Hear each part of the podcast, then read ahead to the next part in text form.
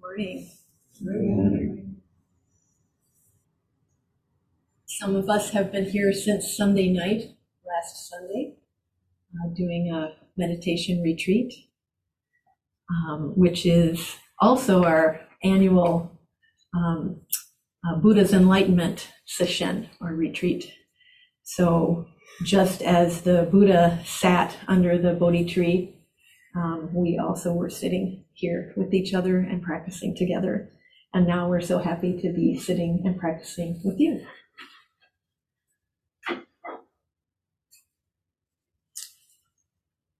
So I was thinking about how um, when the Buddha sat under the Bodhi tree, he sat at a particular place on the land at a particular place. And we actually um, honor the land as one of the four benefactors.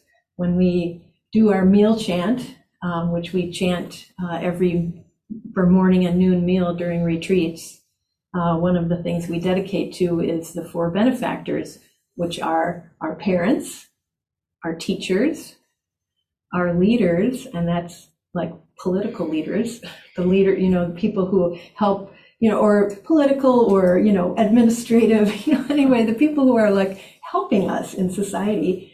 So those are the three, and then we say, and the land. Um, so it's, I think, important for us to consider that here where we are sitting, this land um, is stolen land.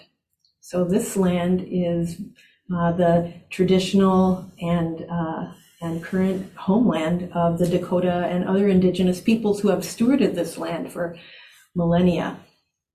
So as we sit in meditation today or any day, uh, we're sitting on ground, and what is this ground? And how can we honor the Dakota and other indigenous peoples who have stewarded this land? Um,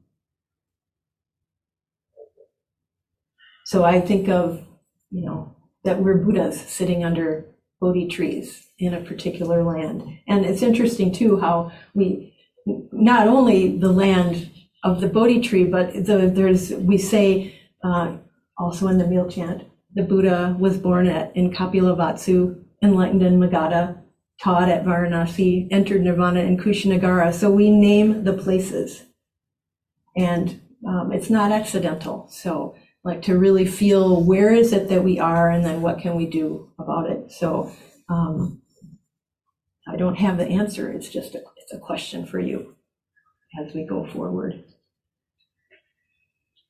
What I'd like to do today uh, for uh, my short Dharma talk uh, is tell a story of the Buddha's enlightenment. And this time I'm going to tell the story as told by Thich Nhat Hanh in this wonderful book, Old Path, White Clouds. Um, and I think uh, some people would say he takes a lot of liberties and uses imagination in like reimagining, retelling the story, um, and like how that happened and who the Buddha talked to and different conversations. However, when I look in the back of this book and see the source content and footnotes, it's like this is really well researched. So I think there's an imagination part of like how these teachings might have come around, like teaching to the children first. That's that's how he tells the story.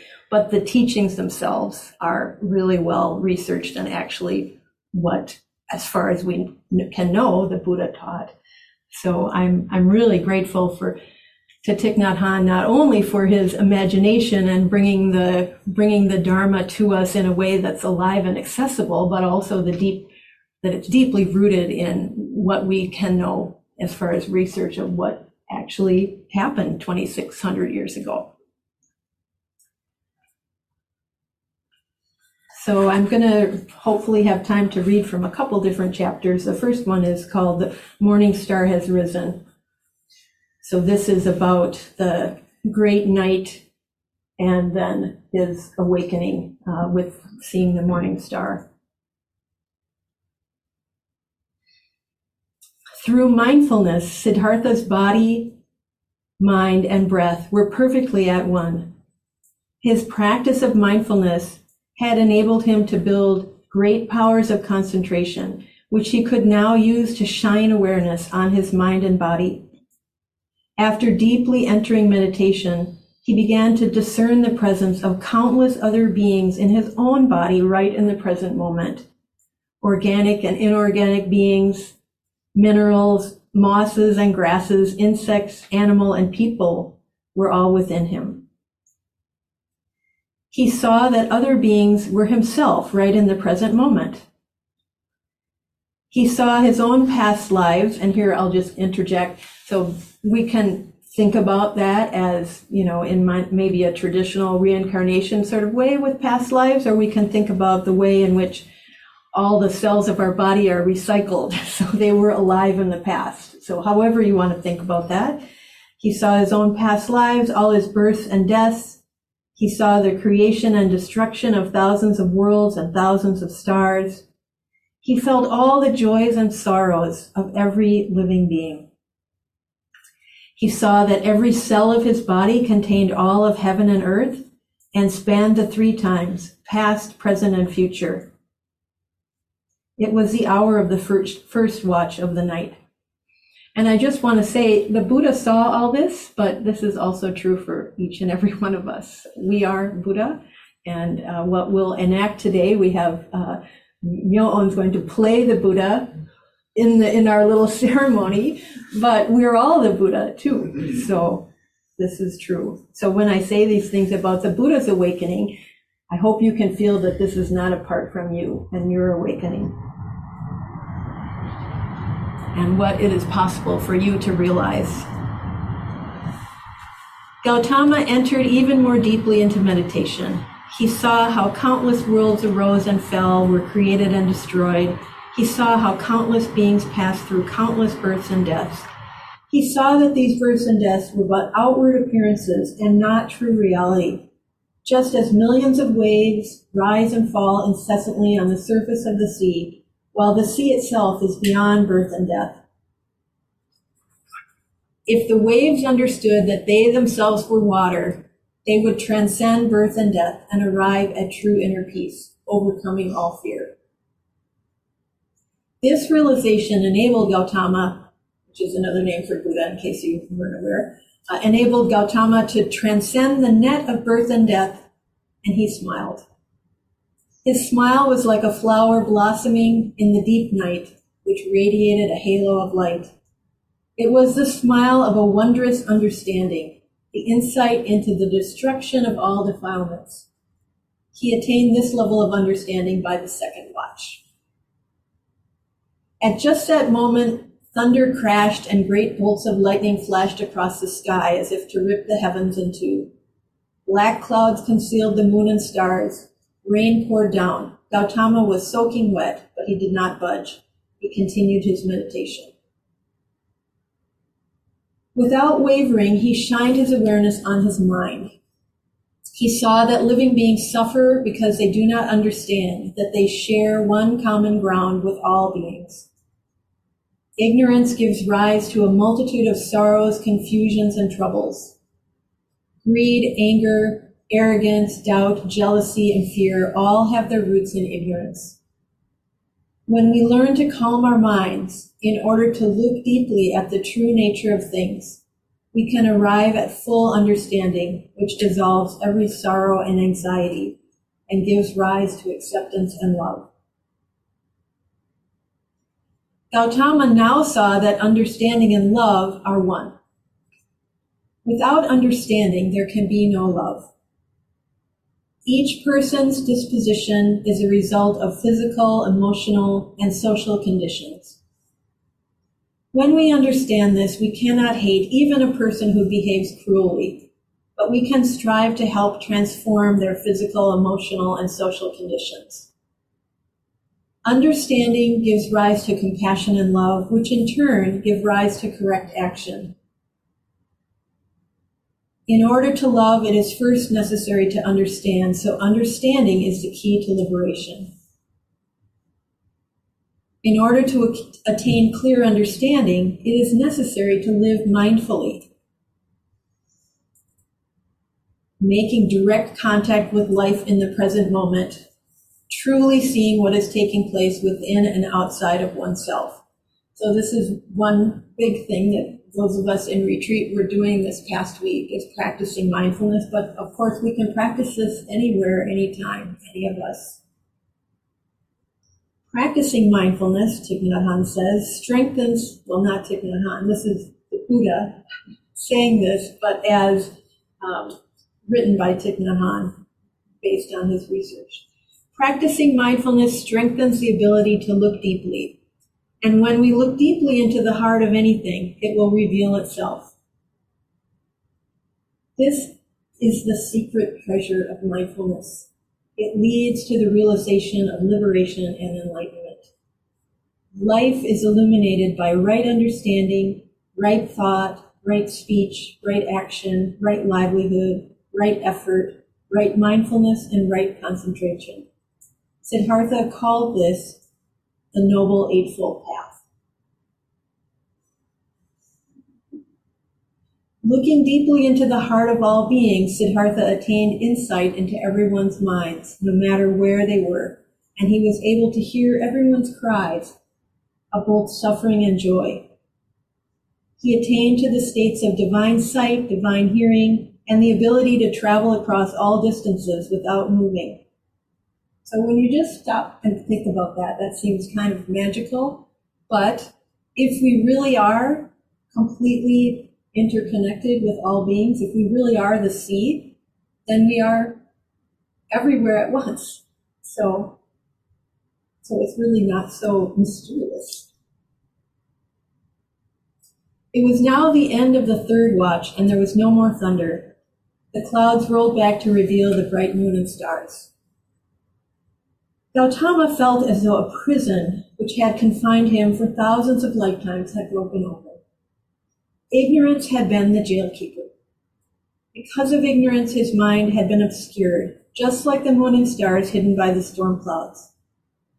Clouded by endless waves of deluded thoughts, the mind had falsely divided reality into subject and object, self and others, existence and non-existence, birth and death, and from these discriminations arose wrong views, the prisons of feelings, craving, grasping, and becoming.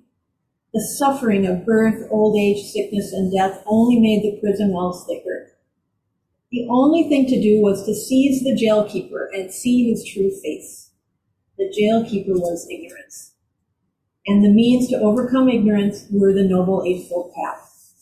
Once the jailkeeper was gone, the jail would disappear and never be rebuilt again. The hermit Gautama smiled and whispered to himself, O jailer, I see you now. How many lifetimes have you confined me in the prisons of birth and death? But now I see your face clearly, and from now on you can build no more prisons around me. This is a direct quote from one of the sources. O jailer, I see you now. How many lifetimes have you confined me in the prisons of birth and death? But now I see your face clearly. See that ignorance clearly, and from now on you can build no more prisons around me. Looking up, Siddhartha saw the morning star appear on the horizon, twinkling like a huge diamond. He had seen this star so many times before while sitting beneath the pippala tree, but this morning it was like seeing it for the first time. It was dazzling as the jubilant smile of enlightenment.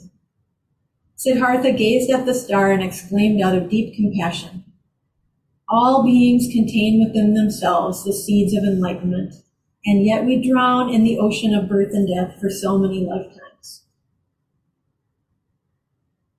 Siddhartha knew that he had found the great way. He had attained his goal, and his heart now experienced perfect peace and ease. He thought about his years of searching, filled with disappointments and hardships. He thought of his father, mother, aunt, his wife, his son, and all of his friends. He thought of the palace of the town Kapilavatthu, his people and country, and all of those who lived in hardship and poverty, especially children. He promised to find a way to share his discovery to help all others liberate themselves from suffering. Out of his deep insight emerged a profound love for all beings. So in some sources, they tell a story that the Buddha, and Myo shared this with us in Sesshin, that at first he said, oh, I don't want to teach because this would be too hard. But Thich Nhat Hanh sort of leaves that part out. It's like right away. Um, so maybe there was that thought, but then right away there's this, oh, this love and compassion for, for beings. So that he's, he's going to teach. So then, when he teaches in this version, he teaches to the children, and there is there are stories in the Buddhist texts about children who helped the Buddha.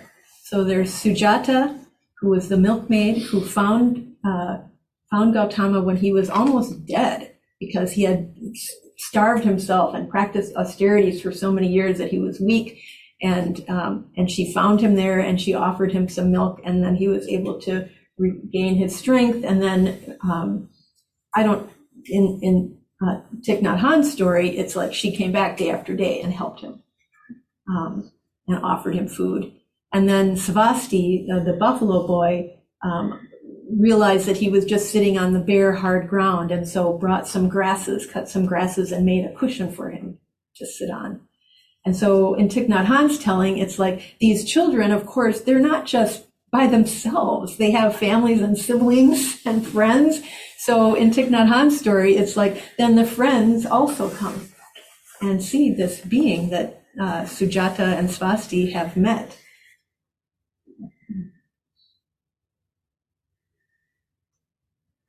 And that the children are the ones who are right there because the Buddha's friends have abandoned him. They abandoned him when he started drinking milk and, you know, getting a soft cushion to sit on. They were like, oh, he's not practicing anymore. um, but then the, the children were right there. And so I think that's especially nice for us to reflect on it that way as we have our children in the other room and they'll come in and help celebrate with us today um, as they always help us celebrate every week that they're here.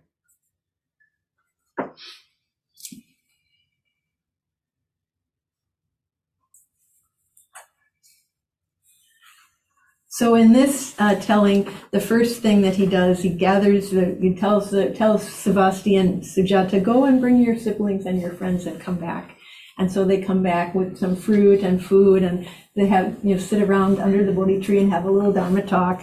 And um, and he realizes that they can understand something that he has to teach. So he starts teaching them. And this is what he says. And many of you may be familiar with this meditation. When you children peel a tangerine, you can eat it with awareness or without awareness. What does it mean to eat a tangerine in awareness? When you are eating the tangerine, you are aware that you are eating the tangerine. Mm-hmm. you fully experience its lovely fragrance and sweet taste. When you peel the tangerine, you know that you are peeling a tangerine. When you remove a slice and put it in your mouth, you know that you are removing a slice and putting it in your mouth. When you experience the lovely fragrance and sweet taste of the tangerine, you are aware that you are experiencing the lovely fragrance and the sweet taste of the tangerine.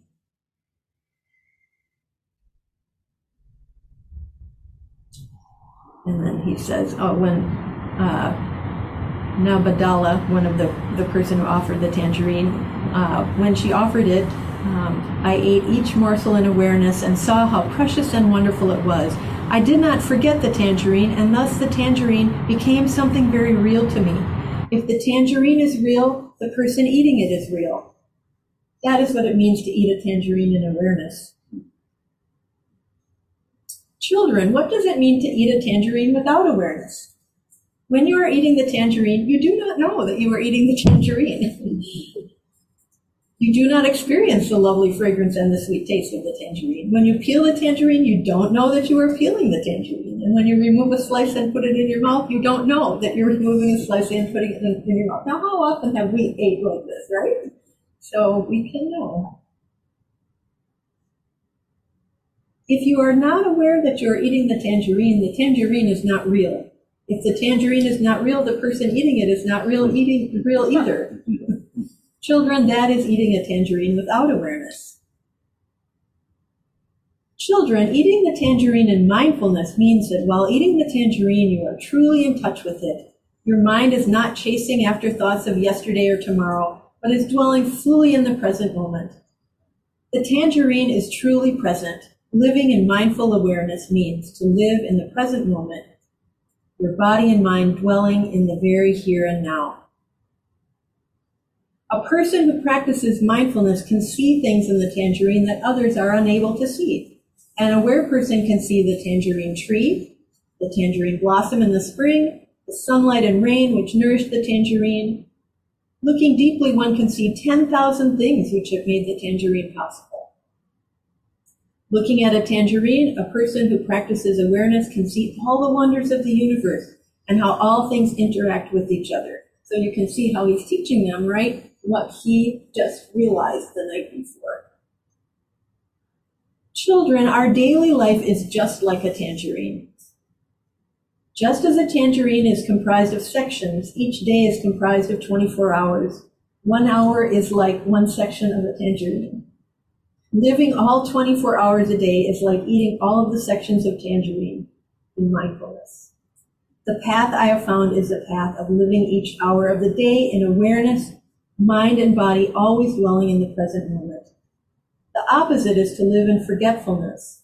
If we live in forgetfulness, we do not know that we are alive. We do not fully experience life because our mind and body are not dwelling in the here